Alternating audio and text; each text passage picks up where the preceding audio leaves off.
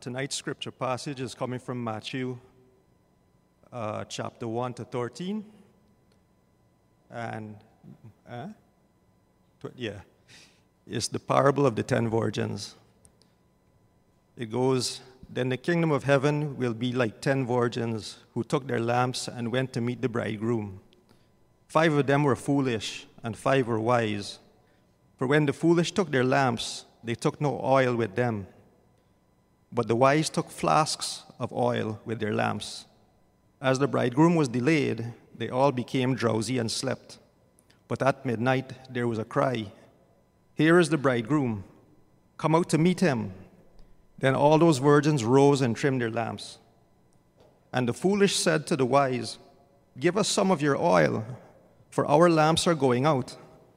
But the wise answered, saying, Since there will not be enough for us and for you, Go rather to the dealers and buy for yourselves. And while they were going to buy, the bridegroom came, and those who were ready went in with him to the marriage feast, and the door was shut. Afterwards, the other virgins came also, saying, Lord, Lord, open to us. But he answered, Truly I say to you, I do not know you. Watch therefore for you know neither the day nor the hour. The word of the Lord. Thanks be to God for it. Amen. Thank you, Chris. Mm.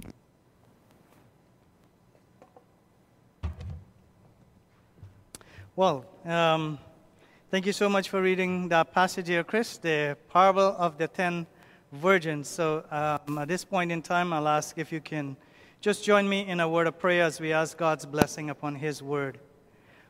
Father, we thank you, Lord, that your word is indeed a lamp unto our feet and a light unto our path. And Lord, we are so reminded each day of the words of our psalmist David Thy word have I hid in my heart, that I will not sin against you. And so we pray, God, this evening uh, that you will speak to us through the power of your Spirit. For every listening ear, ear that are here this day and for those that are watching online, we ask and pray, God, that you will convict hearts and that you will speak to your people. Have your rightful place among us, Lord, in Jesus' name. Amen.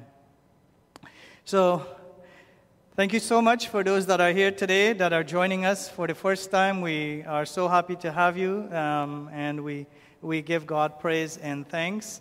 And uh, for those of you that are always uh, joining us online, and for those of you that are joining us for the first time online, thank you so much.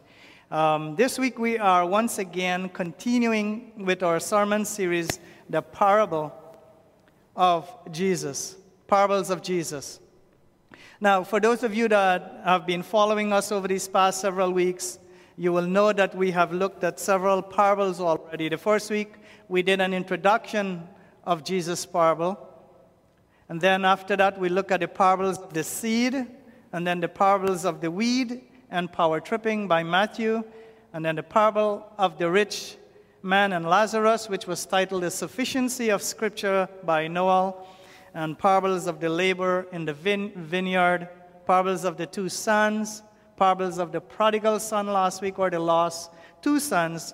And this week we are going to look at another parable, like I just said, of Jesus, which is considered by many as a masterpiece. That is the parable of the ten virgins. Just by reading these 13 passages that you just heard Chris um, read, you can tell that it is a very simple and straightforward story. Isn't that so? The first century Jews could understand what Jesus meant by virgins or bridesmaid. Because it was, a, it was customary for Jews for Jewish wedding to start after sunset. So when you hear they're taking, they're going with lamps and oil and they were going to welcome the bride, it was something that they knew. It's something that they understood because the weddings and the ceremony happens in the evening. And why it happens so late in the evening is because there were so many people traveling and they don't have planes like us to fly and they don't have cars and trucks and buses. All they have was donkey carts and maybe some uh, uh, you know, horse-drawn carts or whatever it is in those days, or by feet, traveling miles, and they were waiting for the guests to arrive. So having a wedding ceremony late in the evening was appropriate in those days. And they knew that you know, the, the Jewish people and the disciples understood that when the bridegrooms or the, the bridesmaids were going out or the virgins were going out, in this passage it said that they took oil and lamps. It's basically they had candlesticks, long wicks with oil wrapped around it, so that they, as they go out, the bridesmaids were the ones that will go out into the community to welcome the bridegroom as he comes, and then they will celebrate and sing and dance on the streets, and everyone will, will, will welcome the bridegroom as he comes, and the bridesmaid were the ones that were going to lead him to the, to the, to the to the home of the bride. And that was the setting. That is why they understood this parable. So it was nothing new to them. And like I said, in many of these parables that we're looking at, all, every time Jesus presented a, a parable, it was things that they could relate to, but they miss the spiritual truth. They miss what Jesus was trying to teach, and they could not understand. But this parable here, like I said, uh, by many have consider this as a masterpiece because at the end, Jesus, they could understand when the door is shut and Jesus would close that door and says, I do not know you. So for us to understand the parable of the ten virgin, we must look at it in its context of which it was written. A lot of times we just want to jump in and start reading and start to understand, but we must be able to look at the context in which it was written. You will notice that Matthew 25 is a continuation from Matthew chapter 24, which is called the Olive, Olivet Discourse. Jesus sat on the Mount of Olives and was teaching his disciples. And he was teaching them several things. He was teaching them the signs of the end of the age, that many false prophets will arise and will lead many astray. And this is the gospel of the kingdom, he said, will be proclaimed throughout the whole world as a testimony for all nations. And then he end and he, and he end, and he told them about the, the abomination of desolation, this great tribulation, like never before will come upon this earth. And after the great tribulation, at the end of that, Matthew chapter 4, he continued to tell him of the coming of the Son of Man, speaking about himself, which he refers to. In verse 36, he says, But concerning that day, uh, but concerning that day, Matthew 24, verse 36, he says, But concerning that day and hour. Now, I would like you to pay attention to these passages because you will see the reason why the ten virgins story makes sense. That day an hour no one knows, not even the angels or angels of heaven nor the Son. Speaking of himself, but the Father knows when he will come. That day or hour no one knows. Look at those two words. That day and hour. Look at those words. Speak of the last things that Jesus is telling the church and is telling his believers and his disciples. And over the centuries, the, over the centuries, a doctrine has developed which is called eschatology. Eschatology is a fancy word and it comes from two Greek words eschatos, which means last, and logos, which means word, and you put them together means the last things. Now, the word eschatology has been defined as the doctrine of the last things, or the theology that is concerned with the last things. And this includes, brothers and sisters, the second coming of Christ. Christ came physically, gave his life as a ransom, died on a cross, went to the Father's side, is seated now at the right hand of God the Father, and he promised that he will come again. And it also speaks of the triumphant return of Christ. And we, we, many times as believers, we hear about the second coming of Christ and this triumphant return of Christ. It focuses on the day of the Lord or the, the consummation of the age. Consummation, sorry. The day of judgment it speaks of as well. And there are many other passages in the New Testament which speak of the last day or the day of the Lord. Now, take for example in, in 1 Corinthians chapter 7 and verse 25. If you can turn your eyes to the screen, you will see that Paul says, This is what it meant, brothers. The appointed time has, come, has grown very short. The appointed time. That means the coming of the Lord is growing short, very short. From now on, let those who have wives live as though they have none, and those who mourn as though they were not mourning and those who rejoice as though they were not rejoicing, and those who buy as though they have no goods. But look at the last passage here. And those who deal with the world as though they have no dealings with it. For the present form of this world is passing away. This world is passing away. This world is coming to an end. And then Peter will says, "But do not overlook, brothers and sisters, this one fact. Beloved, that with the Lord one day is a thousand years, and a thousand year as one day." Now, if you were to look at this passage, one day, a thousand years is one day, and one day is like a thousand years. It means that none of us has lived a thousand years as yet. We have not lived a year in the eyes of the Lord. The Lord, uh, Peter says, verse 9, the Lord is not slow to fulfill his promise. Look at it. God is not slow to fulfill his promise, as some count a slowness. You know what people says? Jesus promised 2,000 years ago that he's going to come, and he's not here. So it doesn't look like he's coming. But you're going to understand why from the passage of, uh, from the, the, the, the ten virgin tonight. But it is patient towards you, that God is patient towards you, not wishing that any should perish, but that all should re- reach repentance. But that all, he says that none should perish, but that all should reach repentance. But the day of the Lord will come like a thief.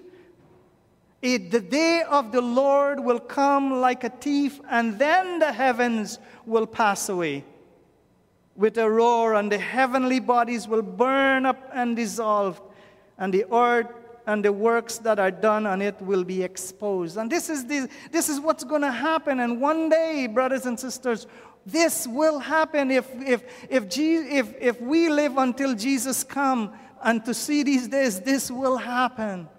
The Lord promised, and it will happen. And most of the parables we look at so far focuses on, on the kingdom of God. In, Mar- in Matthew focuses on the, on the kingdom of heaven, and, and Mark focuses on the kingdom of God. They're, they're, they're, the same thing. And we can safely say they, that, that all of Jesus' parables are eschatological in nature, means that they focuses on his coming. And keep in mind, that you will never find. You will never find this word eschatology in your Bible, so don't go and search for it. Nowhere in the Bible, just like you can't find the word Trinity, but their doctrine that were created and, uh, uh, over the years. Now, why am I telling you all of this? Because the parable of the ten virgin is about the second coming of Christ or the return of Christ when he comes for his bride, the church. When Jesus comes, he is coming back for the bride. The church, which is the body of Christ scattered all over this world, those who are saved, and the church is made up of those who are born again, who have accepted Jesus Christ as their Lord and Savior, and those who live their lives in obedience to His word. That is what Jesus is going to come back for. Matthew 25, Jesus used three stories to convey his second coming. When you read Matthew 25, just don't read the first 13 verses, but take some time and read it. First, you're going to see part one, you're going to see he talks about the, the parable of the ten virgins. That we all must be in a state of watchfulness and readiness, a state of preparedness, and a state of waiting and watching. That is what the ten virgins is all about is that we as believers in Christ must be watching and waiting and ready for the return of Christ.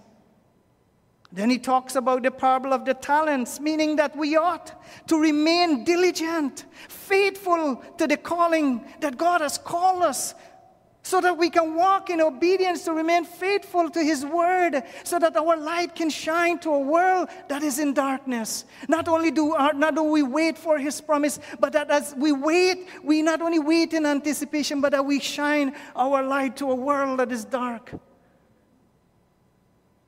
And then in part three, the final judgment, which is the latter part of Matthew 25, that great day when He will judge the righteous and the unrighteous, when Christ will judge the sinner and the saints alike, when Christ will judge the unjust and the just, when Christ will judge the saved and the unsaved, when Christ, who will, is seated at the right hand of God the Father, will judge this world. And verse 34 in Matthew 24 put it very well. These are the words of Jesus. He said, I will judge those that are on the right, and I will judge those that are on the left. Now, listen to the passage. Hear the words of Jesus. He says, I say to those on the right. Now, where do you stand tonight?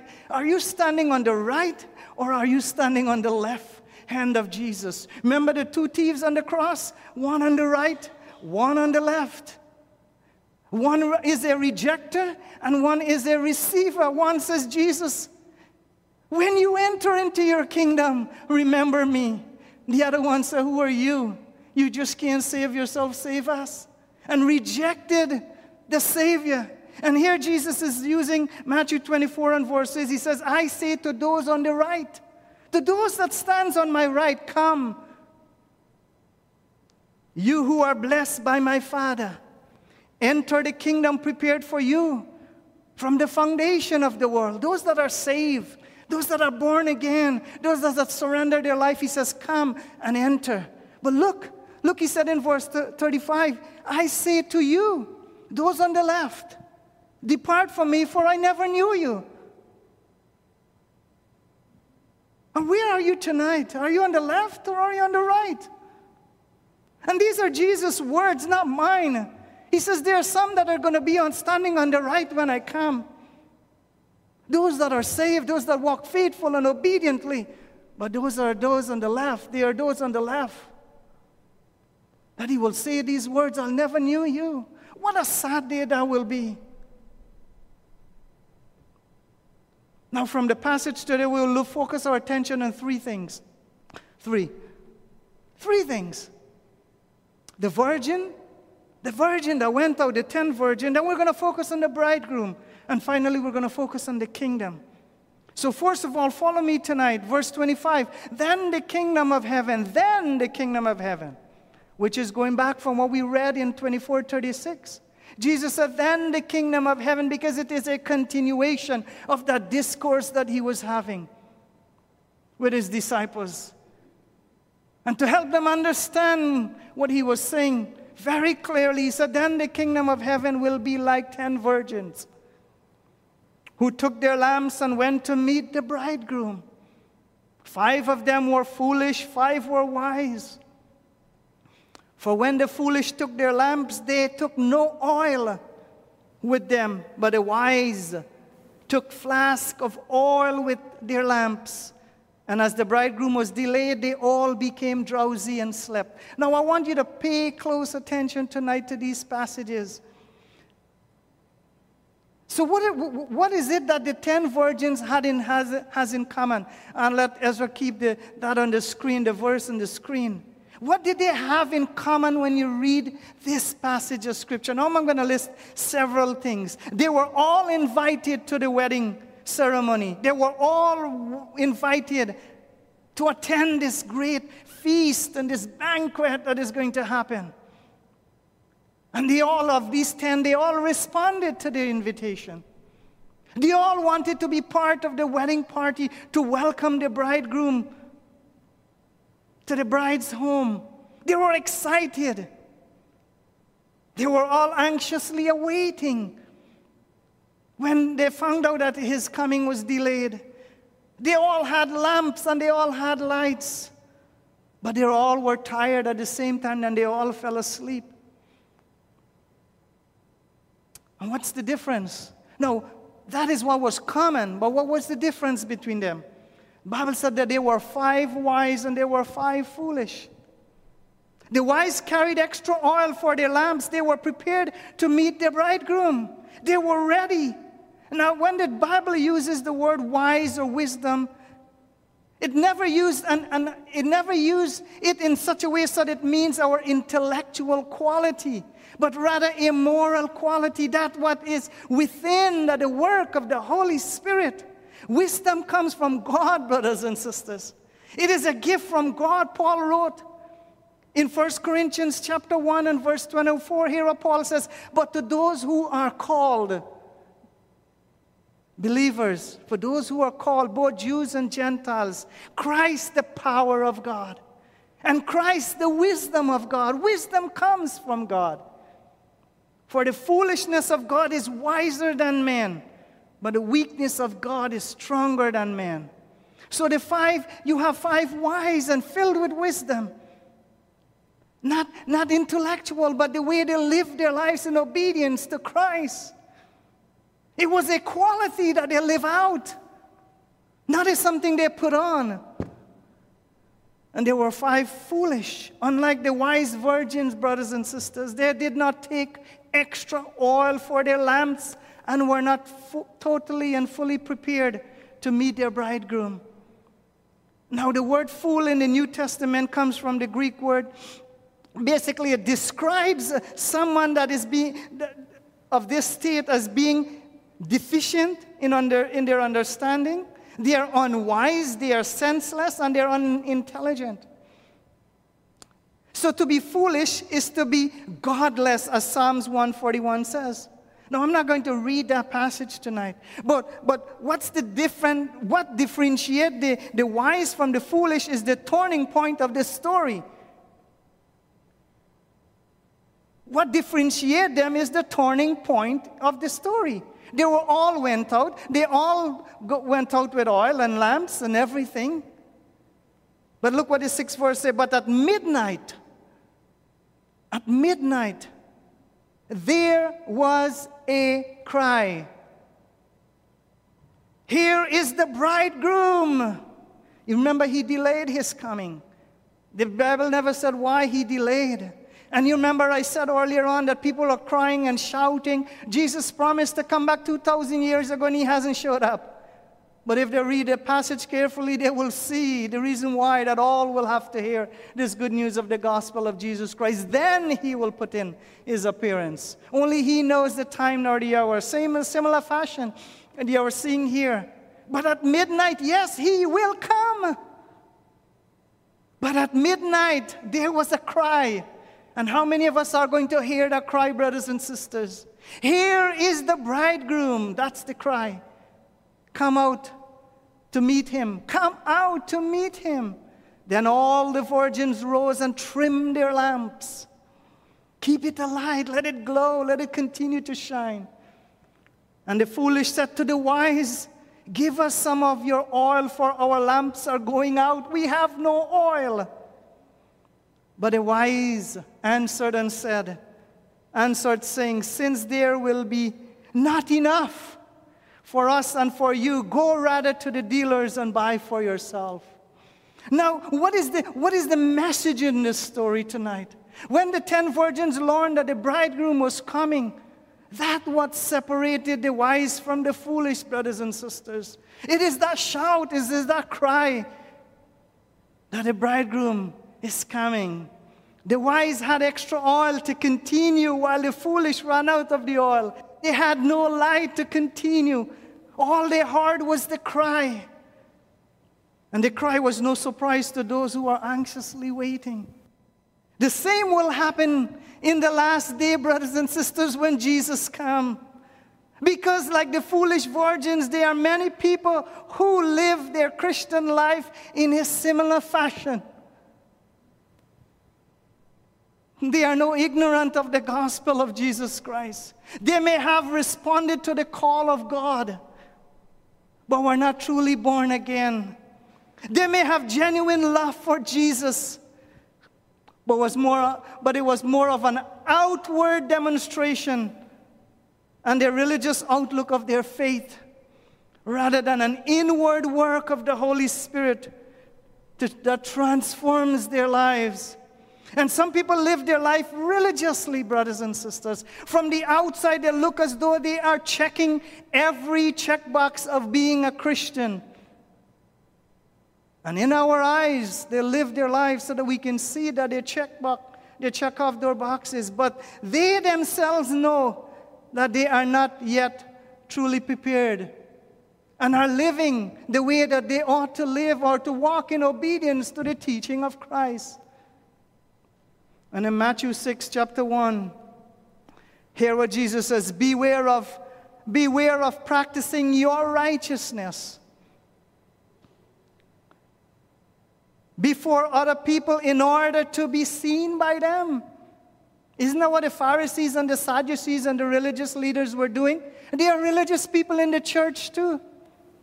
There are religious people sitting in the pews today in our church. They check back they check mark every check boxes as being a Christian. Outwardly, but inwardly, they don't live their life in relationship to God and His Word.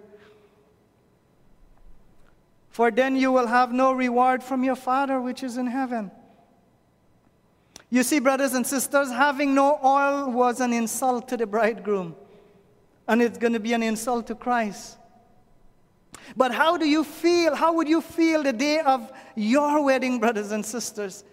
Now, if you are to imagine your wedding day, if you are to depend on, a, uh, on certain people to be there and they are not there, how would that make you feel? Well, you, whether you should have the bride's groom, someone to take care of the food, or someone to take care of the flowers, or someone, and, and then you find that that person is not there or that thing is not done, you feel depressed, you feel, dis, you, you, you feel betrayed.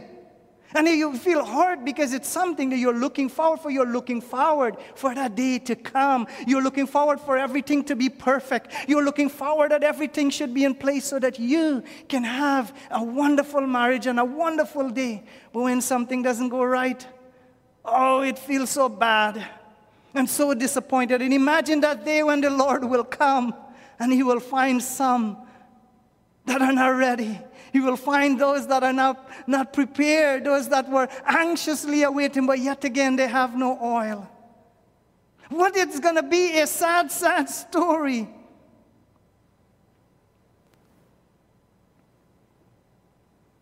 You see, they were not ready to meet their bridegroom. So, now for a word of caution here tonight, the word, the, the, the, when we look at oil in this passage when they have no oil, do not misunderstand it. It does not mean that they didn't have enough of the Holy Spirit. Because you don't run out of the Holy Spirit, brothers and sisters. You have Him and you have Him for all times. He don't come in portion and leave you and then come back and fill you and come back and leave you and come back and leave. He's not like that. That is not the way the Holy Spirit works. And people will think that this, this oil represents the Holy Spirit, that the virgin had some of the Holy Spirit, but when Jesus came, they didn't have the Holy Spirit. Wrong. You have the Holy Spirit, you have Him. His Bible said that we are sealed until the day of redemption. We're sealed by the Holy Spirit. Just to caution you. And you do not run out of the Holy Spirit. And you can't go buy more of the Holy Spirit. You can't buy the Holy Spirit, so how can you go buy Him? You see, they all had oil. They were all burning their oil for the same reason. But hardly they were not prepared. Inwardly, they were all in a state of readiness. Sorry, inwardly, they were not all in a state of readiness.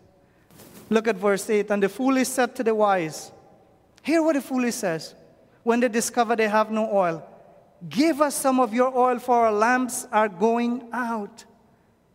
But the wise answered, saying, Since there will be not enough for us and for you, go rather to the dealers and buy for yourself. And while they were going to buy, the bridegroom came. And those who were ready went in with him to the marriage feast, and the door was shut.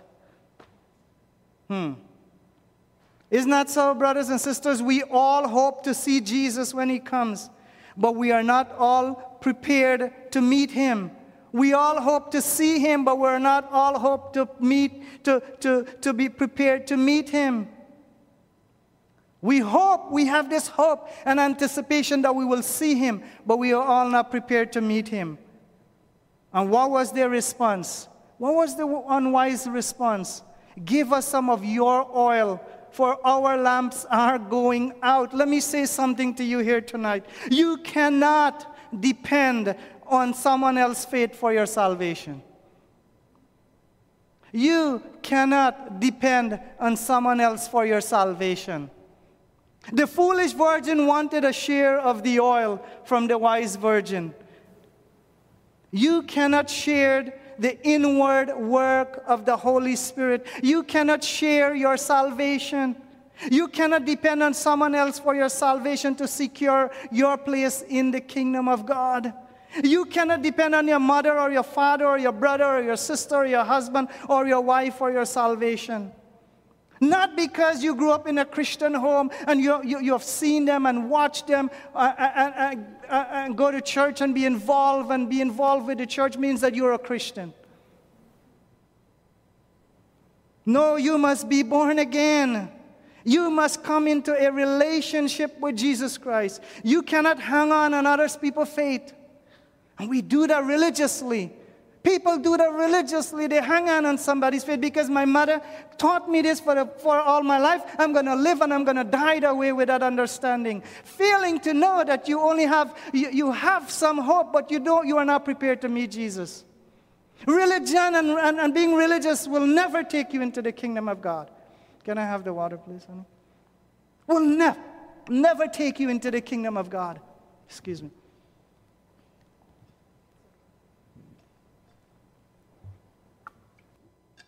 So when the oil ran out, that's exactly what happened. They were not prepared, they want to buy. And many people today are depending on other, other people's faith. Many people are depending on, oh, because they know pastor and they're going to church, or because they're giving money to the ministry and they've, they have gone to, to some form of a religious ceremony that, they are, they, that God is going to please with them because of what they bring to the altar. How many times you hear me say on this stage, you cannot bring anything to the altar? Until you truly surrender your life to Jesus Christ, until you truly let Him become Lord and Savior of your life. And you cannot, hear me again, depend on your husband or your wife or your anyone for your salvation. You must make that decision to surrender your life to Christ. When you are truly born again and you, and you do not have a false sense of hope, brothers and sisters, you live your life each day as if Jesus is going to come. That is what it means to be a born again believer and a Christian who knows that they are eternally saved. When you can live your life every single day to know as if Jesus is coming. If Jesus come right now, you must be ready and prepared. You don't wait for him 10 years from now. You don't wait for him 5 years from now. You don't wait until you get a house and the car and the education and the job. You don't wait until everything piles up and it is time for Jesus. Do you know why the wise virgin walked with oil? Do you know why? Because they were ready at any given point in time. Any given point in time. When you're fully prepared, it means that if you die today, or if you die tomorrow, you are sure of this one thing that you will be with your Lord and Savior Jesus Christ. Whether He take 2,000 years more to come, you are still prepared, brother. Death is a friend and not an enemy. To those who put their faith in Jesus Christ, Paul said to be absent from this body is to be present with my Lord. Faster death, faster glory. And yet again, some people don't want to die. Hey, if you're truly ready, you are willing to die anytime, anywhere, any place, anyhow. Death is not an enemy. But yet again, so many people fear, oh, I don't want to die. It is better sometimes, brothers and sisters, that Jesus said. Paul said, faster death, faster glory, but it's only that God would want me to stay to do the work of the ministry. You see, when you're truly born again, you do not have to have a false sense of hope. You live your life each day as if Jesus is going to come. And as believers in Christ, we must be prepared. We must be in a state of watchfulness. Let us not be, let us not be those foolish virgins. And those who are, already are those who are saved by the grace of God through faith in Jesus Christ and in Him alone. Not Jesus and something else, not Jesus and every other God. It's Jesus and Jesus alone. You don't carry Jesus and you carry everything else. No, no, no. It's either Jesus and Jesus alone, and you got to make that decision and choice. Whether you want to pack Jesus up alone, whether you want to go with him alone, or you want to grab Shintoism and Buddhism and every kind of ism with you and says, I'm going to bring him, and you know, it is this little Jesus and everything else. No, no, no, no. His place is his place and his place alone. You don't carry anything else with you. And when it comes, when it comes, brothers and sisters, there's going to come a time when you're, gonna, you're not going to have any time to go buy oil. Because too late, too late, the Bible says, shall be the cry of many. When you hear that voice, when you hear that cry, when the trumpet sung, then the de- you, you, you know that passage of scripture? When the trumpet sung, how many of us are going to hear it? We'll hear it, but are we ready? It's going to be too late, like many, like, the, like these virgins here. Now, we we talk about the virgins, now let's talk about the bridegroom. And while, verse 10, while they were going to buy, look at this story, brothers and sisters. Look at the parable. Look at how Jesus is, is telling it so beautifully. While they were going to buy, they heard a voice, the bridegroom is coming, they have no oil, now they're going to go buy. What are they going to go buy? What is not there to buy? The bridegroom came.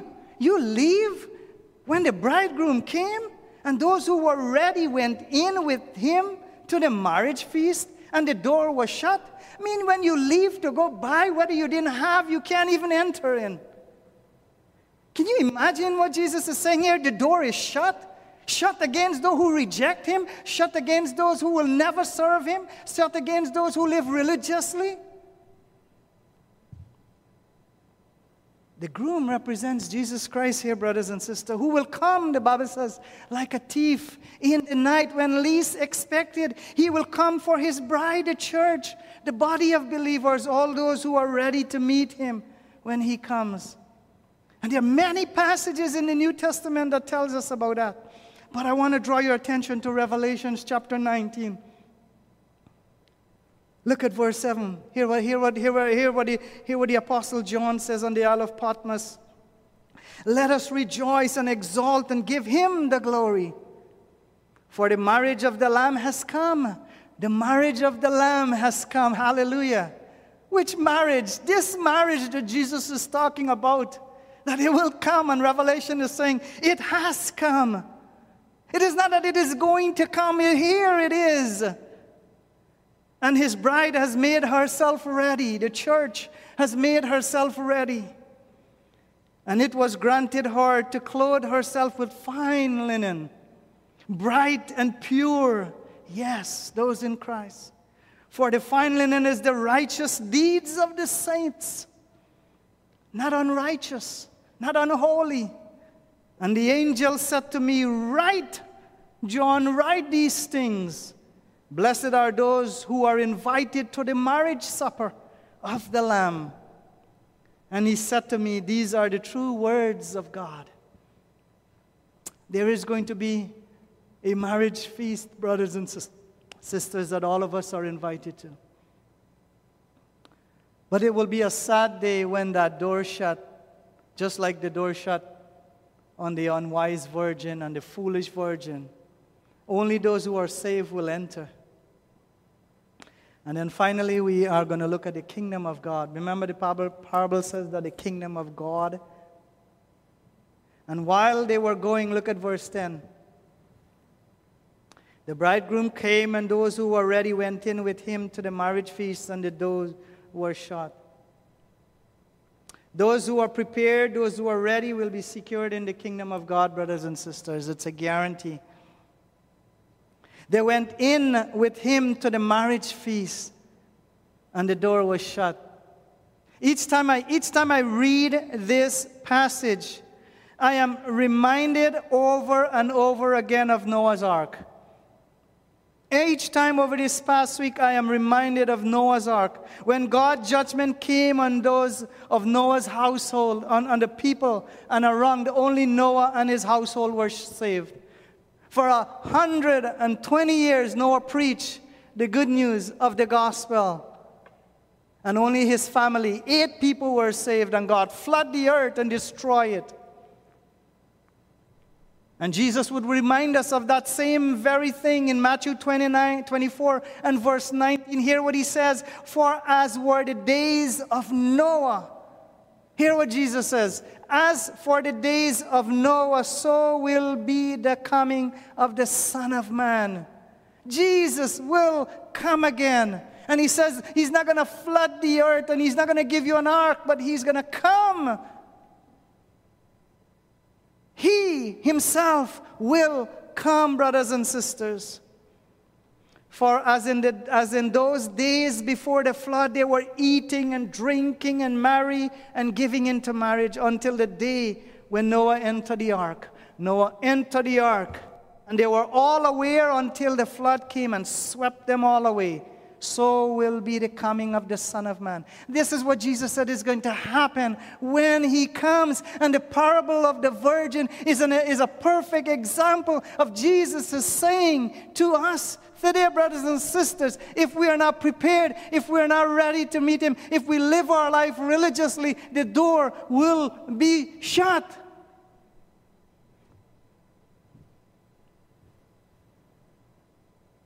And then Luke chapter 13, Jesus says, Strive, brothers and sisters, strive to enter through the narrow gate. Make every effort to live your life pleasing to God. Whether you want to study and you don't want to go to church and you don't want to do the things of God and walk in obedience to His word, you put everything beside and you says, I want to live my life and I want to enjoy it, but I'm going to leave Jesus aside.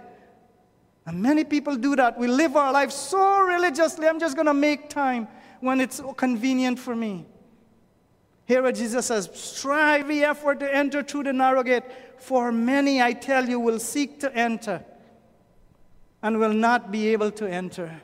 What a sad story. I mean, these are Jesus' words coming from his mouth. When once the master of the house has risen and shut the door, and you begin to stand outside and knock, knock, knock at the door saying, Lord, open to us. Lord, open to us. Lord, open to us. Then he will answer you. He will answer those who are knocking.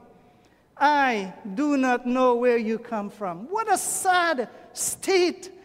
What a day that will be. You know, we sing, Oh, what a glorious day that will be. Only the saints can sing those songs. Those that are prepared to meet the Lord and Savior. Oh, what a glorious day that will be when my Jesus I will see. Yes, hallelujah.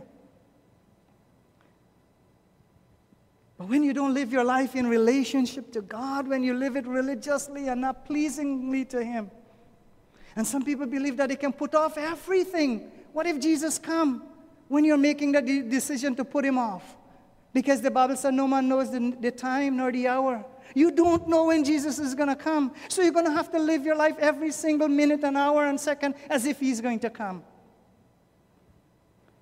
Then you will begin to say, We ate and drank in your presence, and we law, we taught in your streets.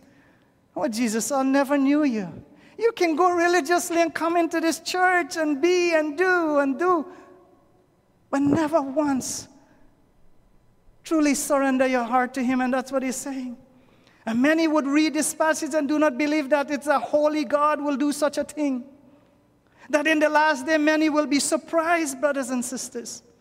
Just like in the days of Noah, the people were laughing and mocking and, and scoffing at Noah and his family. The door of the kingdom of God will one day be shut again, brothers and sisters, to those who reject him. But how would you feel if you are to hear these words? I want you to think about this tonight. How would you feel if you were to hear these words from Jesus, I do not know you.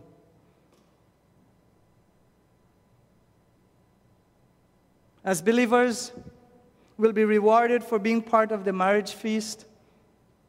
Is now 2,000 years ago, Jesus Christ came, paid the dowry, the down payment for the price so that we can be reconciled back to Him once again, so that one day, one day we will be united with Him. Bible says, without the shedding of blood, there is no remissions for sin. Jesus promised that one day He will come for His bride, and we are His bride and gathering the saints, and the church will enter into the marriage feast of the Lamb. But will you be there? Will you be part of that feast? Now, I want you to think in closing of this question. For those of you that are here tonight, and for those of you that are watching online, I would like you to think of these questions. Are you living your life as if Jesus is coming right now? Are you? You know, we prepare for everything else. We prepare for marriage, we prepare for education, we prepare for job, we work nights, we study hard.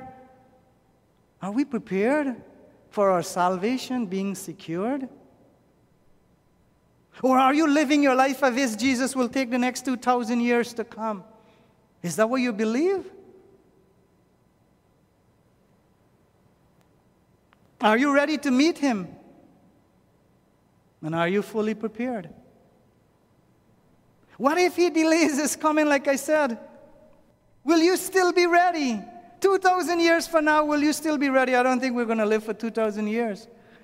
But would you live if he delay his, his coming five more years, 10 more years? What would you do? Got to be prepared, brothers and sisters. That's what this parable is all about. Is a reminder to us as believers in Christ to be prepared, to be wise in our, in our walk and in our relationship, to walk obediently to the teaching of Christ, to live our lives every day pleasing to Him. Now, let me ask you this one question What if you are called to meet Him tonight? What if He called you tomorrow? Are you ready?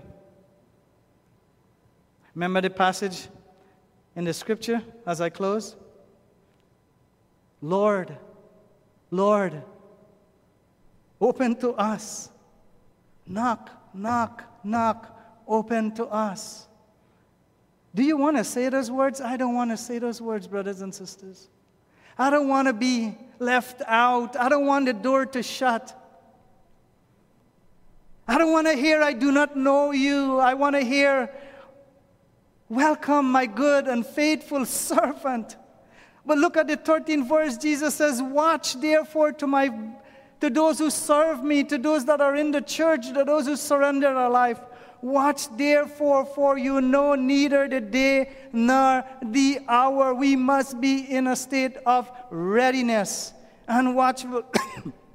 excuse me watchfulness. That's what we need to be in, brothers and sisters. You know, I just want to say this in closing that when my, when my mother left Canada in December of 2015, we sang the song, How Deep the Father's Love, and I had all hopes again to see her again, not knowing it would be my last. That is real, brothers and sisters. A cousin of ours passed away a couple several weeks ago. And then recently, a good friend, just eight months ago, she fell and broke her legs, leg. And the doctors discovered uh, while operating on her that she had cancer. We all have hopes, brothers and sisters. We hope that she would have recovered. But life does not turn out the way we would want it. The Lord called her home like He called my mother. The Lord called her home like He called my cousin, Arnold. The Lord called her home just several weeks ago. But one thing I do admire about them all is that their life, they were ready to meet their Lord and Maker. My mom was never once afraid of death, nor she knew her God. My cousin Arnold lived his life until the very last. And even Joey, that comes to this church, was singing and rejoicing and witnessing in her last breath. That is what means to die and to be ready. Whether your life is called tomorrow or your life is called 20 years from now, every single day you must live your life as if Jesus comes. We'll make mistakes. But are you ready? And in closing, Paul says in Ephesians 5:16, look carefully then how you walk. Look carefully how you walk, not as wise, not as unwise, but as wise. Making the best use of, your, of the time because the days are evil. Therefore, do not be foolish, but understand the will of the Lord. Understand what God wants for your life. Brothers and sisters, it's not time to play Christianity, it's time to live it. And it's time to be ready. Let us pray. Father, we thank you, God, for your word and thank you for reminding us again, Lord, that no, one day that the door will be shut. One day the, the, the, the cry, everyone will hear that cry that you're coming. And Lord, whether we live to see those days or we have gone before God, I pray that those of us that are called to serve you will live our lives in obedience to you. Lord, the attraction of the world is very attractive. And there are many things that will distract us, but God, we pray that you will keep us fixed. Keep our eyes fixed on you, God. Help us to walk in obedience to you and to your word. Take our hands and guide our feet and and lead us in the path of righteousness for your name's sake. And we can say, as the apostle, as the psalmist David, even though we walk through the valleys of the shadow of death, that we will fear no evil. For thou art with us, thy rod and thy staff. And Lord, we thank you for each and every one of us. I pray for those that don't know you tonight, God, as they hear your word and that they surrender lives to you for those that have been struggling to walk in obedience to you and to your word, God, for those that put things before you and, and friends and, and education and everything else. They put you before those things. I pray, God, that they will surrender their lives in obedience to you and to walk humbly and walk faithfully and walk justly, God, because the day is drawing near and close, as you said, that we should be watch and wait I pray that each and every one will be ready. In Jesus' name, amen.